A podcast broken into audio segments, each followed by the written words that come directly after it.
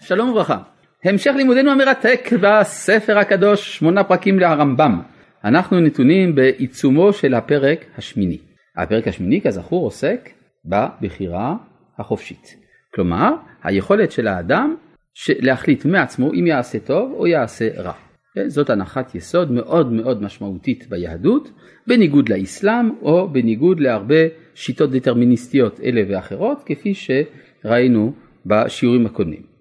כיוון שאנחנו נתונים בעיצומו של הפרק השמיני, קשה לי לומר לכם בדיוק איפה זה נמצא, כי זה משתנה ממהדורה למהדורה. אבל למשתמשים במהדורה הזאת, שאני ממליץ עליה, אה, שאני מחזיק כאן בידי, זה בעמוד רל"ח. אה, ובכן, מה ראינו בסוף עמוד רל"ח? הפירוש המיוחד של הרמב"ם לפסוק שבבראשית ג' פסוק כ"ב, הן האדם היה כאחד ממנו לדעת טוב ורע, שלפי הרמב"ם פירושו שצריך להפסיק את, ה, את, ה, את הפיסוק אחרי המילה כאחד. כן? אה, כלומר, הן האדם היה כאחד. מה זה כאחד? הוא מיוחד. ומה כל כך מיוחד בו? ממנו לדעת טוב ורע. כלומר, הוא מעצמו מחליט מה הוא עושה. אז בואו נקרא את זה שוב, שוב בשפה של הרמב"ם, אני חושב שהמילים פה משמעותיות. וכבר באר התרגום בפירוש שהרצון בו, כמו שהכוונה של הפסוק, ממנו לדעת טוב ורע, רוצה לומר שהוא היה אחד בעולם, רוצה, רוצה לומר מין שאין כמוהו מין אחר שישתתף עמו בזה העניין אשר נמצא בו, והוא שמעצמו ומנפשו. ידע הטוב והרע ויעשה איזה מהם שירצה ואין מונע לו מהם, ואחר שהוא כן, אפשר שישלח ידו וייקח מזה, ואכל וחי לעולם. כן, אנחנו מוכרחים לעצור קצת, להבין את הפסוקים האלה, והדברים המתחייבים מן הפסוקים האלה. ראשית כל יש פה שאלה מוסרית סתם מצד פשט הכתוב. הרי הקדוש ברוך הוא לפי פשט הכתוב אמר לאדם אם אתה אוכל מצה דעת ביום אכולך ממנו מות תמות. מה עשה האדם הראשון? אכל. פש, נורא, לא בסדר. מה מגיע לו? למות. אבל הוא כבר אכל, אין דרך חזרה. פיקוח נפש, דוחה הכל, לא? אז מה אם הקדוש ברוך הוא לא רוצה שהוא יאכל מעץ החיים? שיאכל עכשיו מהר מעץ החיים. או שהקדוש ברוך הוא יסכים שהוא יאכל מעץ החיים כדי להציל אותו ממוות. ואז יכול הקדוש ברוך הוא להגיד לו תשמע בהתחלה אמרתי לך שתמות אבל תאכל מעץ החיים ככה תנצל. מה אכפת לך שיחיה נכון? הרי עכשיו זה סכנה נוראה האדם יכול למות למה לגרש אותו מגן עדן? השאלה ברורה נכון? שאלה זו נשאלה גם על ידי רבי חיים מוולוז'ין תלמידו של הגאון מבינה בספרו נפש החיים. עונה רבינו חיים מוולוז'ין פשוט מאוד אם האדם אחרי שחטא יאכל מעץ החיים הוא יחיה חיי נצח. זאת אומרת הוא ייכנס אל הנצח עם החטא שלו, עם הפגם שלו. זה לעולם לא יתוקן. אוי ואבוי, איך אפשר לקבל דבר כזה? כדי להציל את האדם צריך שיוכל למות. ועל ידי שימות הוא יאכל שוב מעץ החיים, ואחרי שאוכל מעץ החיים יאכל מעץ הדעת בכיף. מובן? זאת אומרת שלשם הצלתו של האדם חשוב להמיתו. מה זה להמית אותו בהקשר של הסיפור המקראי? הכוונה שייוולד, כן, שהוא מגיע לעולם הזה. וישלחהו מגן עדן, נו לאן הוא שולח אותו? לעולם הזה. מתי זה קורה? זה קורה כל יום בחדר לידה. כל יום בחדר לידה יש נשמות שמגורשות מגן עדן, מגיעות לכותונת עור, דהיינו גוף התינוק בעולם הזה. וזה מה שכתוב בפסוק מיד אחר כך, ויעש השם אלוהים לאדם ולאשתו כותנות עור וילבישם. מהי כותונת העור של האדם? הגוף שלו, הגוף. זאת אומרת שכל הסיפור שלפני כן הוא סיפור על נשמה. האדם הראשון שיש בו טרילוג בין האיש, האישה והנחש, כל זה זה נשמה אחת עם שלושה כתבים, ואותה נשמה היא יורדת לכותונת אור בעולם הזה מחוץ לגן עדן. אור. כך שכל התפיסה הילדותית שמדובר בגוף כמו שלנו וכדומה, ברור שאין לה מקום כלל לפי פשט הכתוב. זו נקודה ראשונה שעולה מכאן. אבל השאלה הנוספת שעולה זה אם זה נכון מה שאומר הרמב"ם, יוצא שהאדם הוא עוף מוזר. כל העולם כולו פועל באופן אה, חוקי, דטרמיניסטי, היחיד שלו זה אני. כן? זה יוצר דואליות בלתי נסבלת מבחינה קיומית. כן? קפקא יש לו פרקים שלמים על התחושה הנוראה הזאת, שהאדם עומד מול עולם אימפרסונלי חסר משמעות, והוא היחיד שמחפש משמעות בעולם חסר משמעות. או כשהעץ הוא ירוק, מה אכפת לו לים? שהעץ הוא ירוק, כי זה לא באמת לא משנה שום דבר, כן? זה לא מעלה ולא מוריד. למי זה אכפת שהעץ הוא ירוק? לאדם, אבל לאדם אין לו עם מי לדבר, לך תדבר עם העץ, לך תדבר עם הקיר. כן, המקום שבו היהודים בחרו להתפלל זה נקרא כותל, דבר אל הקיר. כן, זאת אומרת, יש, אה, יש איזה קושי קיומי אמיתי באדם לקבל את הנבדלות המוחלטת, את הטרנסצנדנטיות המוחלטת שלו ביחס לכלל העולם.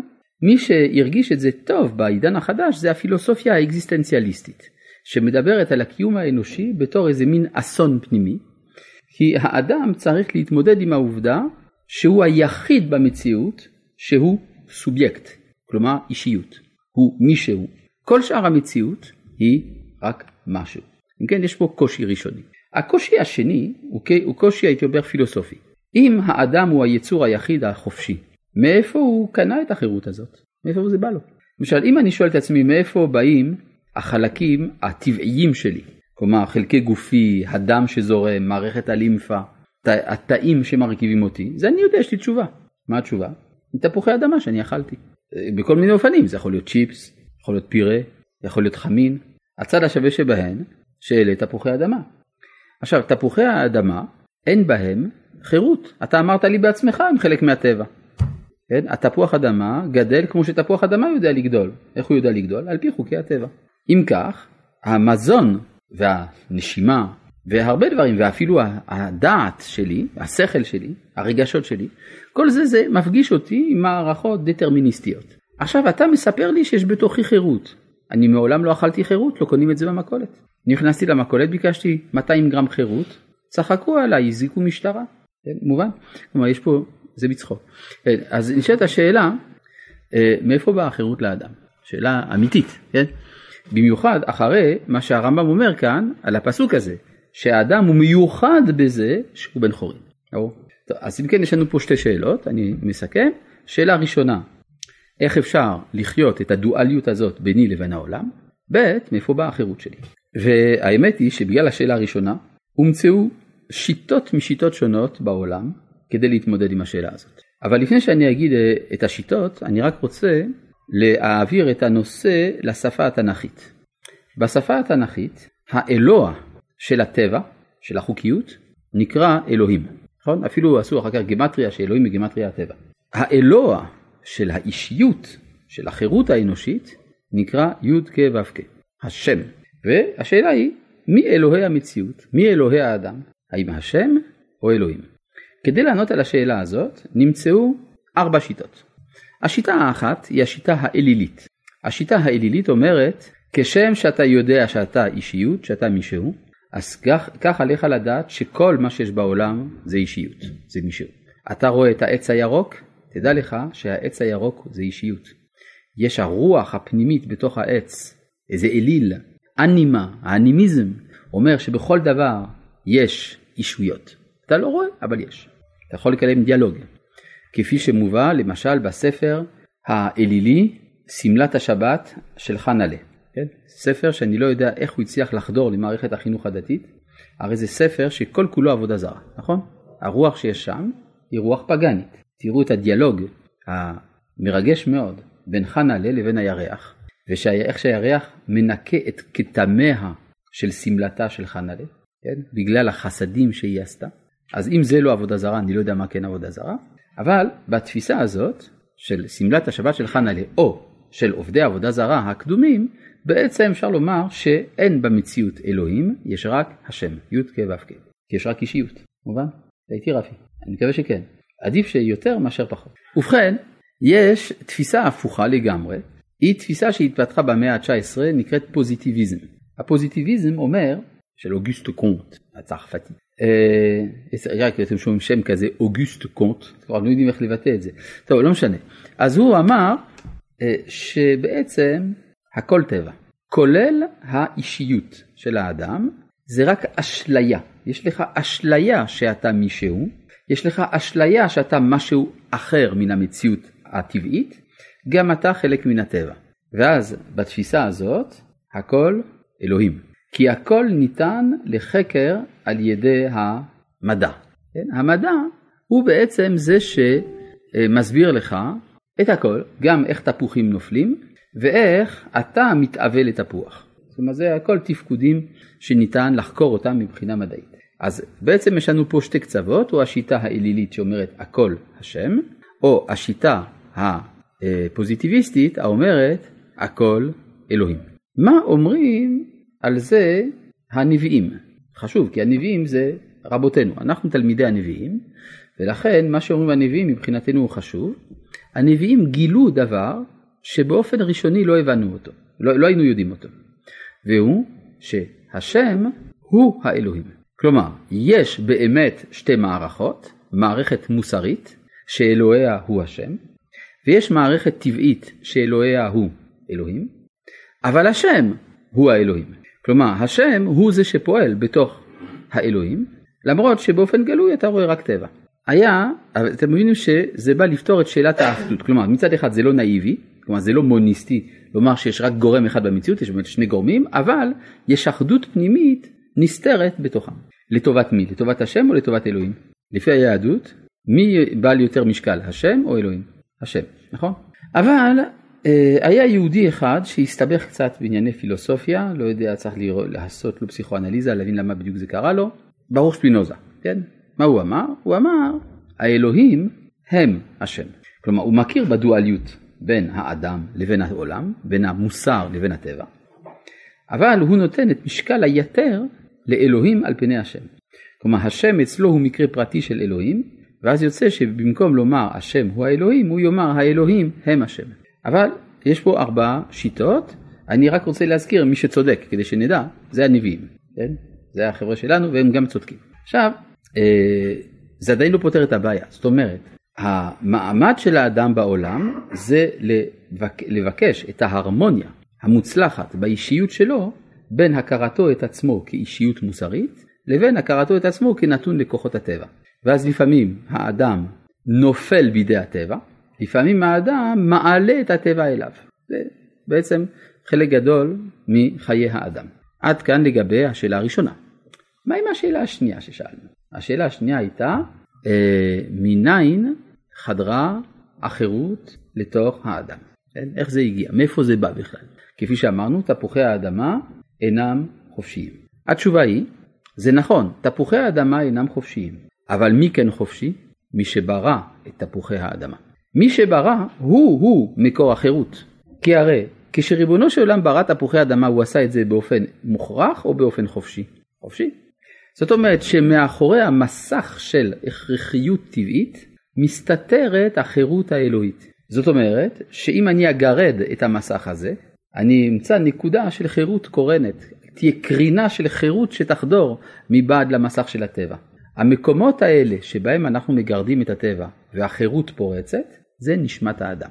אז כולנו בעצם אה, חורים, מגורדים, בתוך המסך הטבעי. אפשר אפילו לעשות מזה סרט מצויר, זה יצא משהו, משהו, כן? במקום להשתמש בטכניקה הזאת של כתיבת, אה, כתיבה לוח מזכוכית, ייתכן שבבוא הזמן נוכל גם לעשות קומיקסים כדי להדגים את מה שאנחנו אומרים בשיעורים שלנו, ואז יהיו יותר צופים. טוב, אם כן, בואו נחזור לדברי הרמב"ם, שהאדם יש בו משהו ייחודי, כן? מין שאין כמוהו מין אחר, שישתתף עמו בזה העניין אשר נמצא בו, והוא שמעצמו ומנפשו ידע הטוב והרע. ויעשה איזה מהם שירצה, ואין מונע לו מהם. ואחר שהוא כן, אפשר שישלח ידו וייקח מזה, כלומר מעץ החיים, ואכל וחי לעולם. עד כאן השורות האחרונות שלמדנו גם בשיעור הקודם. מתוך כך אנחנו יכולים להמשיך. ואחר שהתחייב זה, אז איפה זה? זה במהדורה שאני מחזיק בה, המהדורה הזאת, שאני מאוד ממליץ עליה, זה בעמוד רל"ט. אני יודע שיש מהדורות אחרות, אבל זה אני לא יכול כעת אה, לשלוט בזה. ואחר שהתחייב זה במציאות האדם, רצוני לומר שיעשה בבחירתו פעולות הטוב והרע כאשר ירצה, אם כן, יתחייב ללמדו דרכי הטוב והרע. אם, אם אני לא יכול לבחור בין טוב לרע, לא שייך שילמדו אותי מה טוב ומה רע. ללמד הכוונה פה להרגיל, אה, ושיצווהו, ויזהירהו, ויענישהו ויגמלהו, ויהיה כל זה יושר. כי אם לא, זה לא יושר, זה לא פייר, זה לא מוסרי. וכן ראוי לו להרגיל עצמו בפעולות הטובות, עד שיהיו לו המעלות ויתרחק מן הפעולות הרעות, עד שיסור ממנו הפחיתויות, אשר הן נמצאות איתו. כן, כלומר זה מעלות ופחיתויות, מעלות שכליות ומידותיות, לפי מה שלמדנו, ולא יאמר שהן בעניין שאינן יכולות להשתנות. כי כל עניין אפשר להשתנות, מן הטוב אל הרע, מן הרע אל הטוב, והכל בבחירתו. בניגוד לאמירה המצויה ברומנטיקה הצרפתית, האומרת זה חזק ממני, מה אתה רוצה? ואז בשם הביטוי זה חזק ממני, מתירים את כל התועבות, כי הרי זה חזק ממני, מה אתה רוצה?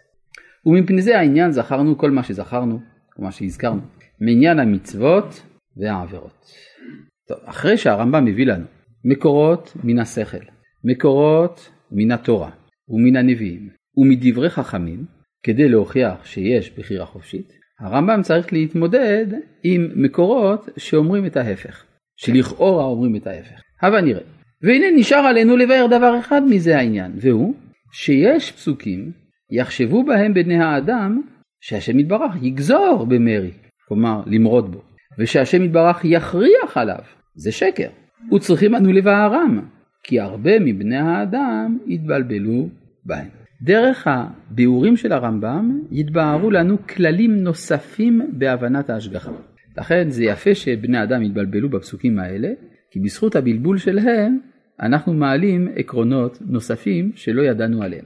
ומזה, אחד מהם, מה שנאמר לאברהם, ועבדום ועינו אותם ארבע מאות שנה. על מי זה נאמר? על המצרים. שהמצרים עתידים לשעבד את ישראל. ובאמת מה כתוב שם? וגם את הגוי אשר יעבודו, דן אנוכי. ואחרי כן יצאו ברכוש גדול. נשאלת השאלה, מה הוא דן? את המצרים, מסכנים. הקדוש ברוך הוא גזר עליהם שהם ישעבדו את ישראל. אז מה הטענות בכלל? מה זה צריך להיות? כן? אומר, אמרו. מי אמרו? המקשים. אלה שהקשו את זה. כן? המבולבלים. הלא תראה שגזר על המצרים שיחמסו זרע אברהם. ולמה אנשם? הלא בהכרח בגזירת השם יתברך השתעבדו בהם, כמו שגזר עליהם. הקושייה אני חושב שהיא ברורה. אם אנחנו מעמיקים בזה, צריך להבין מה פירוש הדבר שהקדוש ברוך הוא גוזר על ציבור לשעבד. מה זאת אומרת גזר על ציבור? יש מדע שנקרא סוציולוגיה. הסוציולוגיה חוקרת את התפקוד של החברה האנושית, לא של היחיד, לא של האינדיבידואל, אלא של הקולקטיב.